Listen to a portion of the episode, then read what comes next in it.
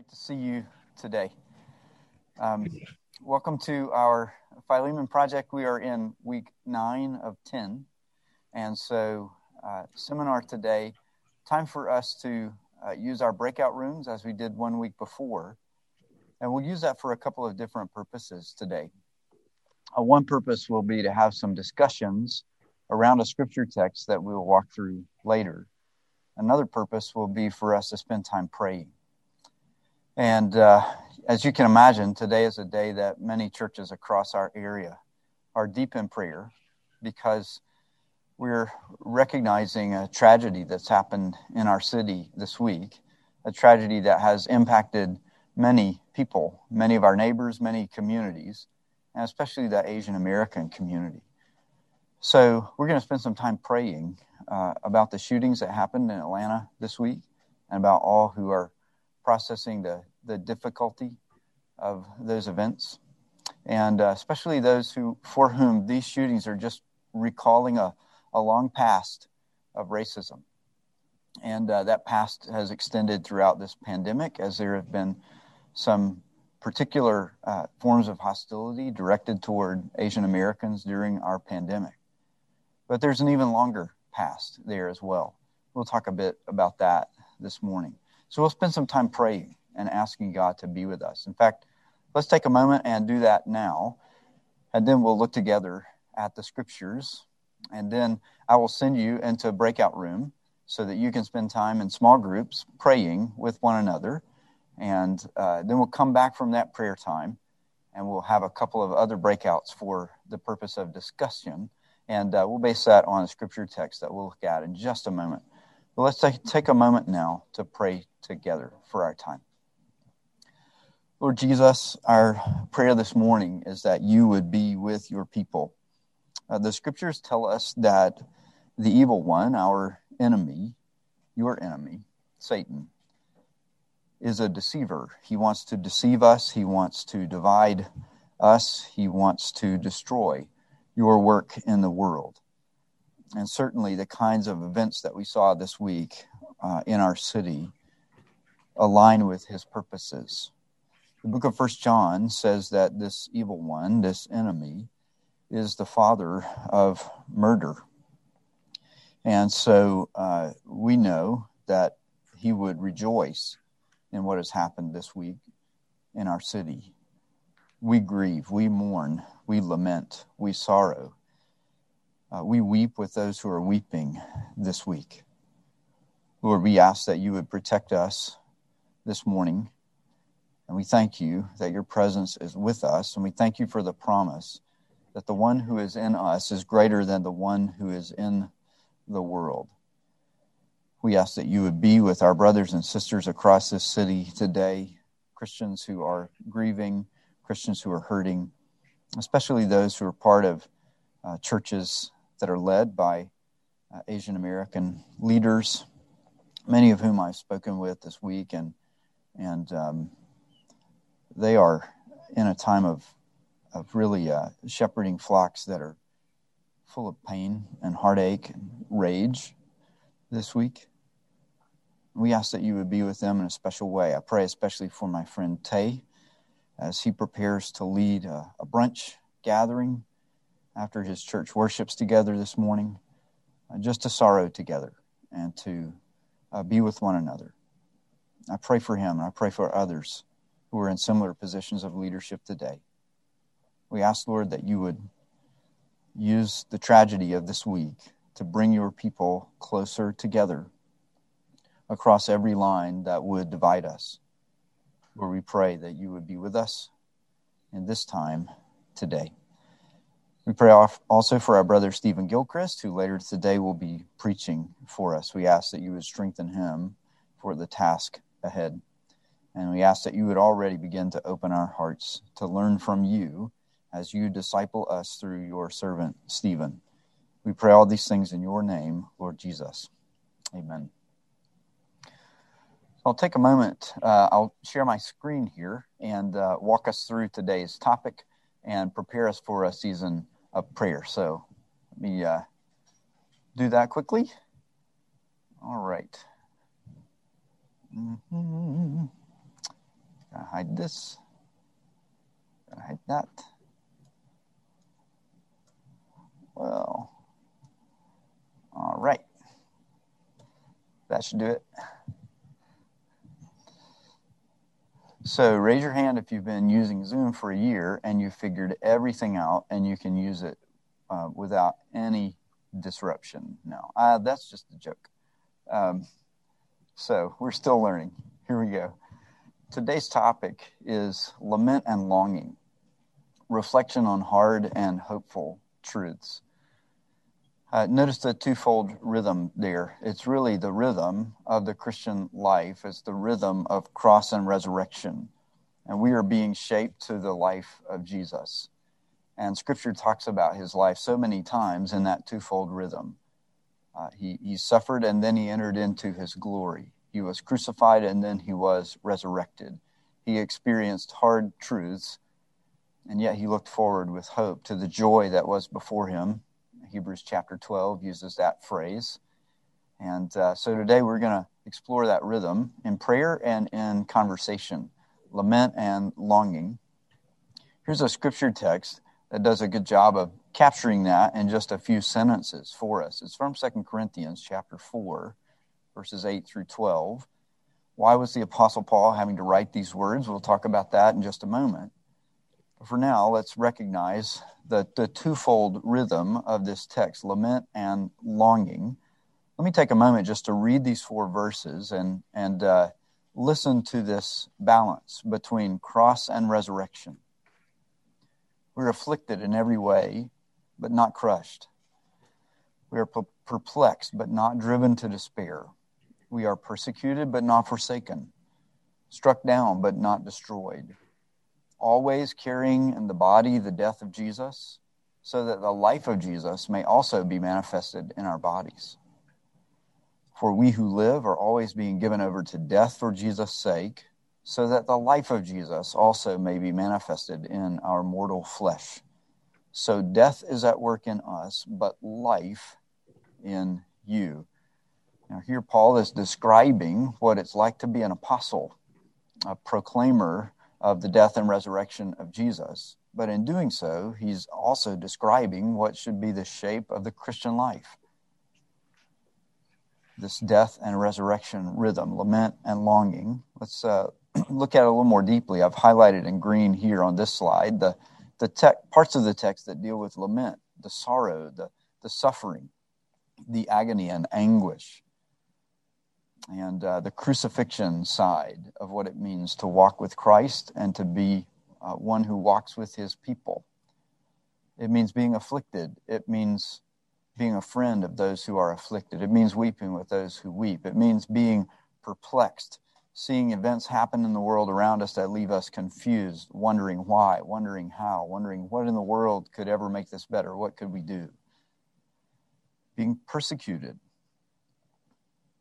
uh, some in our midst, uh, as the body of Christ, feel especially persecuted this week. Some are experiencing that persecution. It's happening around the world. Christians I know who are from Asian descent this week feel singled out for attack and uh, prejudice and racism in lots of forms. It's a form of persecution.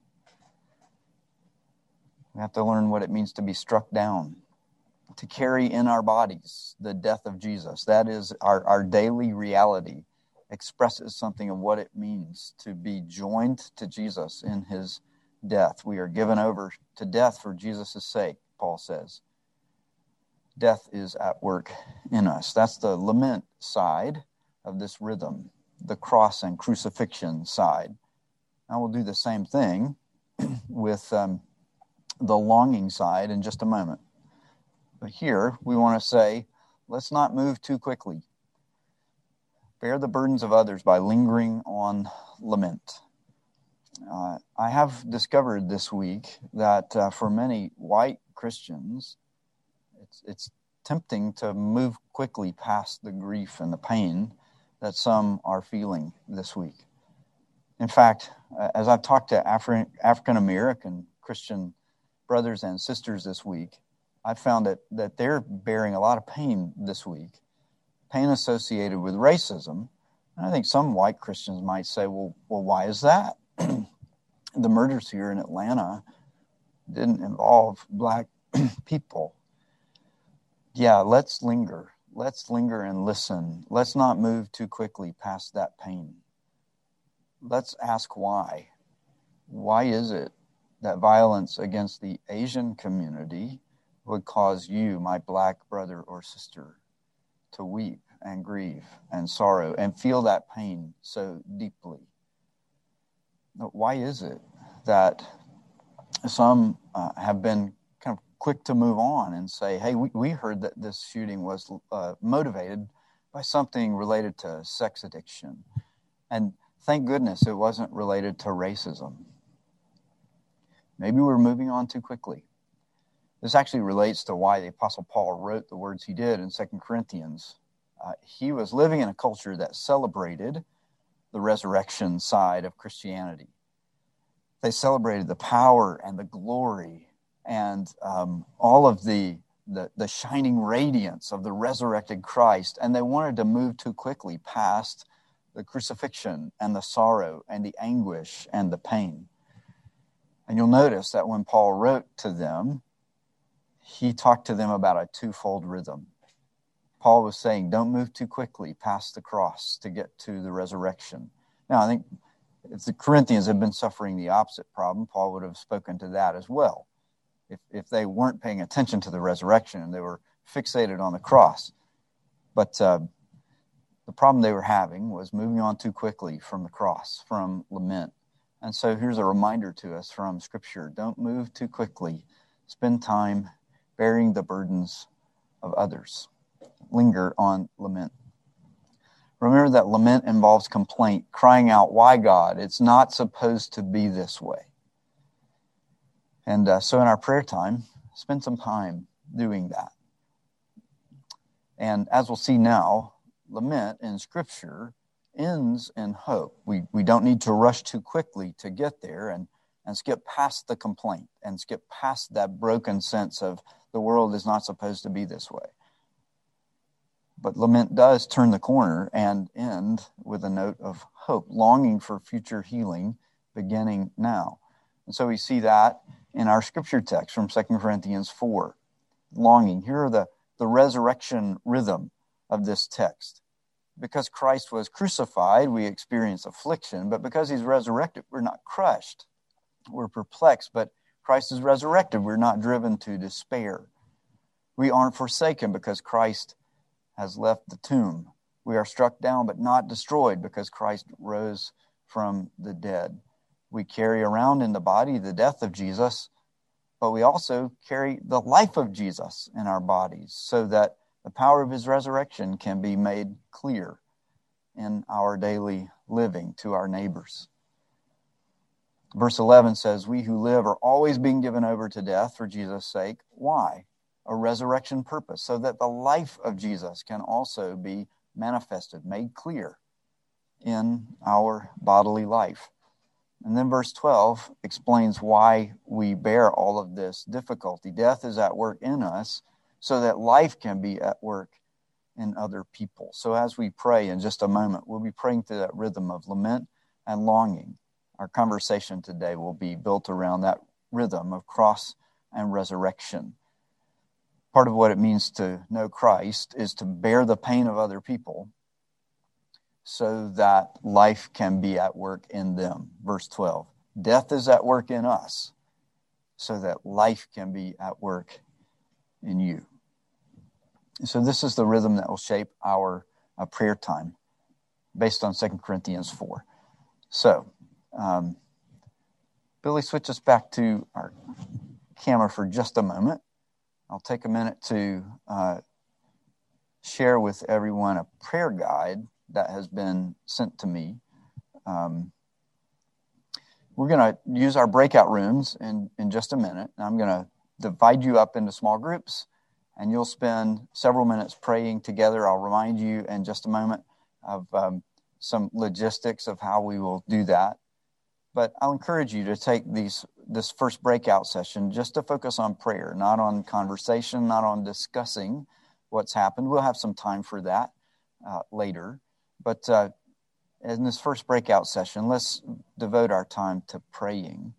Um, praying for those in our city who are hurting, praying for our nation, healing, uh, praying for uh, all kinds of, of issues that have been raised by the events of this week, whether they're related to the need to repent of hypocrisy, as we see a, a young man who is a member of a church who is also caught up in uh, issues that were disturbing to him. And, and then he's using that form of temptation almost as a, a shield to, to defend these terrible acts of hatred against women and against Asian American women in particular. And uh, there is so much brokenness in that story, so much brokenness in my heart so much brokenness in the story of our nation and our world. And uh, let's spend some time praying for those things. So let me uh, share my screen. One moment here.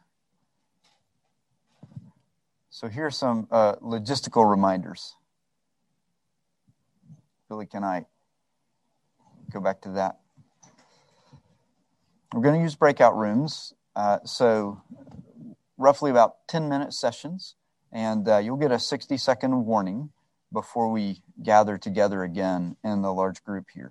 Uh, don't forget to unmute yourself if you're praying so that others can hear you. And I'll give us a couple of extra minutes on this first session so that you can introduce yourself to somebody that may not know you.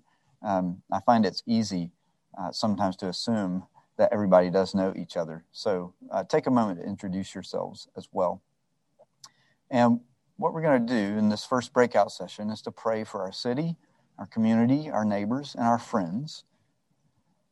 And uh, I want to take a moment to read from a prayer guide that was sent to me this week.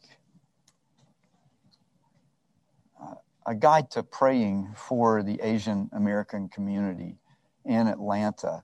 So I'm just going to uh, read a paragraph from that for us.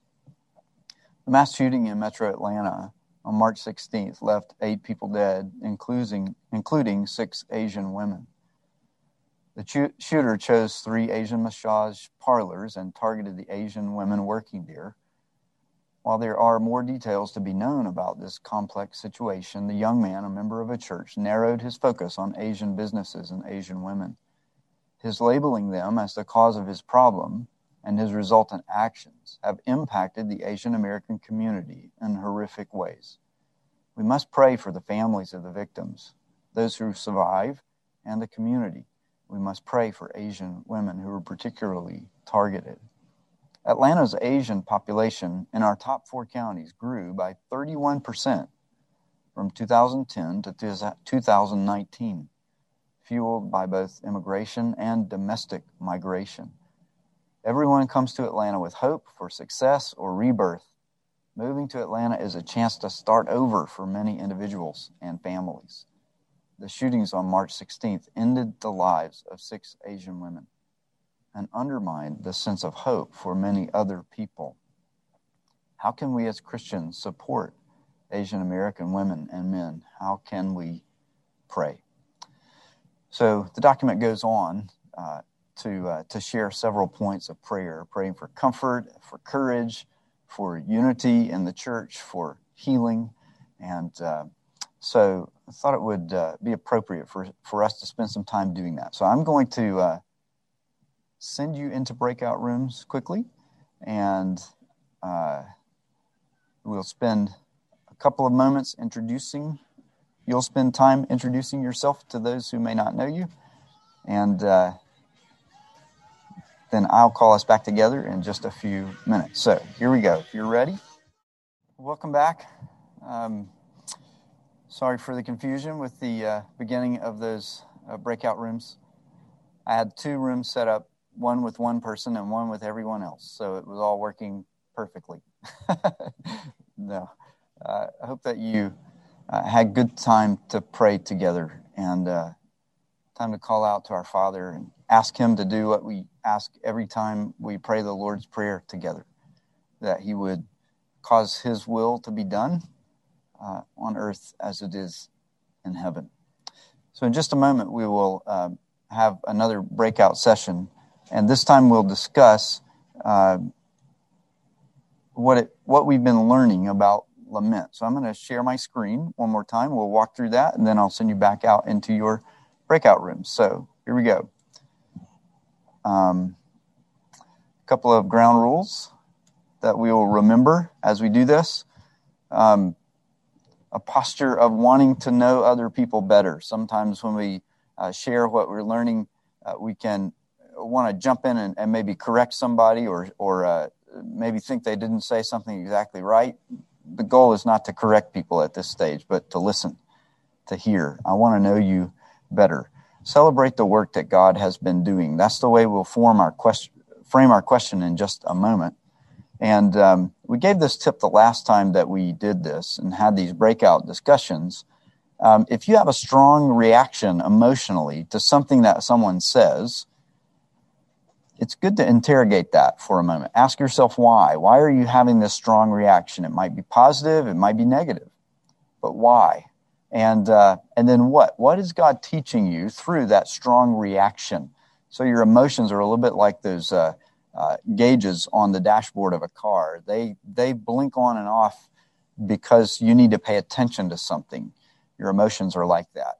What do you need to pay attention to? What's God teaching you to take a deep look at through that strong emotional reaction? Uh, so we're going to focus this time with questions related back to the lament part of our rhythm, lament and longing, crucifixion and resurrection. This time we'll be paying attention to that crucifixion side of that rhythm. And here are the two questions that I'll ask you to discuss during this breakout session. Uh, how has God been teaching you to lament during the Philemon project over these past nine weeks? Um, what has He been teaching you to sorrow over? What crucifixion realities are you seeing? And how are you seeing those crucifixion realities of injustice and racism more clearly as a result of what we've been learning together. So, those are the questions that we'll uh, have you discuss in just a moment. I'm going to stop sharing my screen and I'm going to send you out to your breakout rooms. This time it should go a bit more smoothly. Here we go. Welcome back again. So, um, if you're following the rhythm of Second Corinthians chapter 4, um, you know what's going to come next. So we spent time praying uh, together. And then we spent time thinking together about lament and what it means uh, that God is teaching us some crucifixion realities. Um, now we're going to shift our attention to the longing. Uh, more positively, how is God teaching us some resurrection realities that we could move toward and long for and strive for and hope for? So uh, let me share my screen. We'll uh, look at the questions that we use to structure our last breakout session. So these two questions. Well, there we go. What kinds of growth and change are you longing for because of the Philemon project? Now, that could be personally, individually, that you're longing to grow and change because of things that God is teaching you or it could be growth and change that you hope to see in our congregation here at In Town or across the Christian church more broadly, growth and change throughout our city, society, you name it. What kinds of growth and change are you longing for because of what we've been learning together? Another way to ask that question is how could resurrection realities begin to take shape in our lives? Why would that cause you to rejoice? Why would that give you hope? So let's take some time to think about those things together in our last breakout session. I'll, uh, I'll send you to your rooms here in just a moment. All right. Welcome back again. Um, hope that it was encouraging to you to learn together today, to talk with other people, uh, even even to share the burdens, discussing both parts of this cross and resurrection rhythm the lament and the longing. I hope it encouraged you to hear the lament that other people are carrying and things that they're concerned about, hard truths that they've been learning and wrestling with. And then I hope it encourages you to, uh, to hear the hopeful truths, the ways that God is teaching your brothers and sisters as well. I want to take a moment to uh, issue a challenge. That challenge is going to start with a piece of artwork.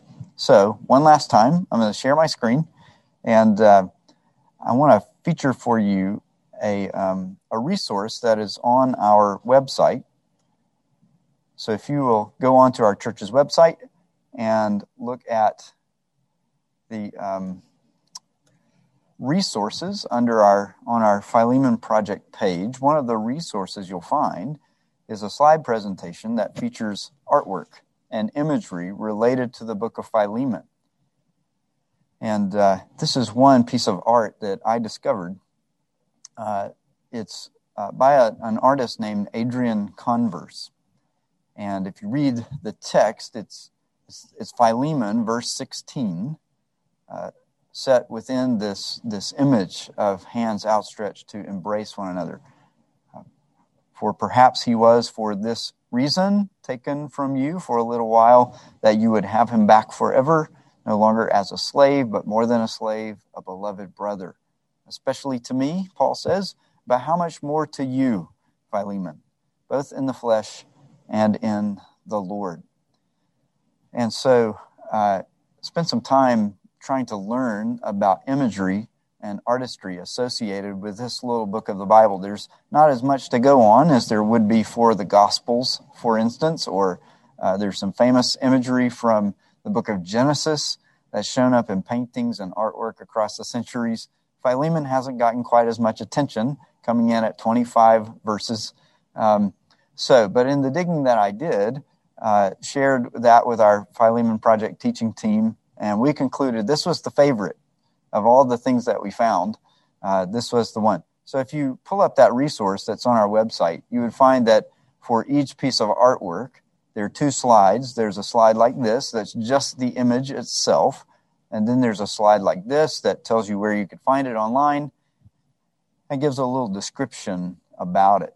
And uh, one of the things that this slide points out is that um, the artist did this in cooperation with a pastor and uh, together chose key verses from each book of the Bible and an illustration for each one. So if you like this image for the book of Philemon, you might uh, look on that website and find similar imagery and artwork for each book of Scripture. But the challenge that I want to issue actually relates to this image. This is a modern uh, image of uh, Onesimus, the bishop of Ephesus. So you recall as you read the book of Philemon that uh, the man who is enslaved by Philemon is named Onesimus. And uh, that's a, a word that in Greek means useful. It was a common name given to slaves in the ancient world, as masters hoped that their slaves would be useful and good workers. And so there's a, a bit of a reminder of one's enslaved status in that name? Well, there uh, are plenty of sources that mention a man named Onesimus who became the bishop of Ephesus in modern day Turkey. And uh, he became the bishop of Ephesus sometime in the second century.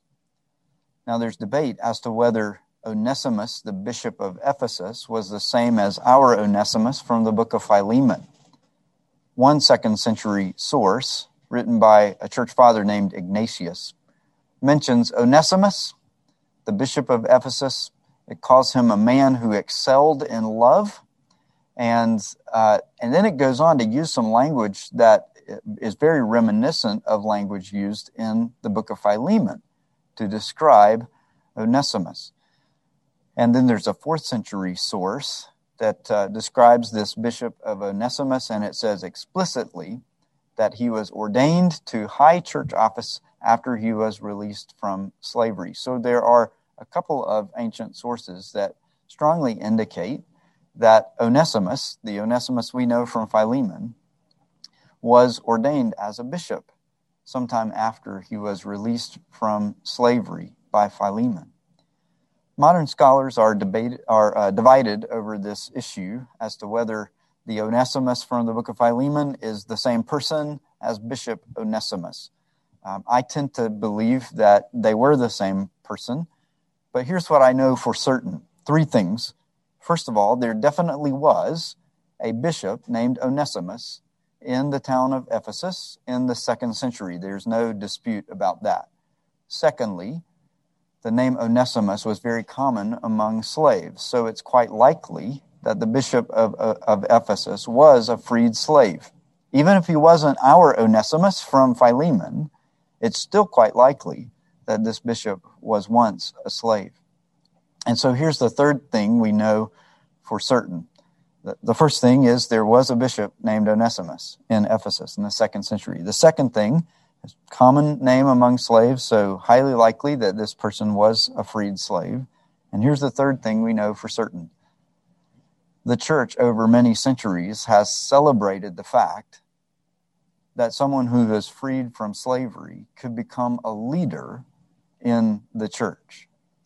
The church for centuries has celebrated the fact that in the Christian community, something could happen that was unthinkable in the broader Roman society. It was unthinkable that a slave could be a leader of any kind in the Roman world. And so among Christians, it wasn't unthinkable that a freed slave could become a key leader in a new kind of society, a society that functioned along lines very different from those of the Roman Empire. And so that leads me to the challenge that I want us to hear for the day. Can we trust the power of Jesus to do the unthinkable in our day? To create in the Christian community a kind of society that differs significantly from the society in which we live, a society that is scarred by the, remnants of slavery in our own nation, a society in which racism and hatred of many, many forms are all too common. Can we trust the power of Jesus to do in our day what is unthinkable, to create a new kind of society that operates on the law of love. Ignatius in the second century described Onesimus, the bishop of Ephesus, as a man of inexpressible love.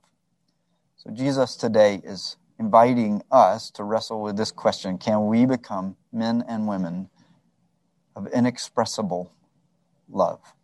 I'd like to take a moment to pray for us as we close our time and prepare for worship. I'll leave those questions in front of you, and I'll close our time with a prayer. Lord Jesus, we belong to you. Our first citizenship is to your kingdom and to no other. And so we do trust you to do what is unthinkable. There is so much that is broken in our world and in our own hearts and even in our churches. We trust your power to do more than we could imagine to heal all the brokenness that splinters us, our relationships that divides us from one another.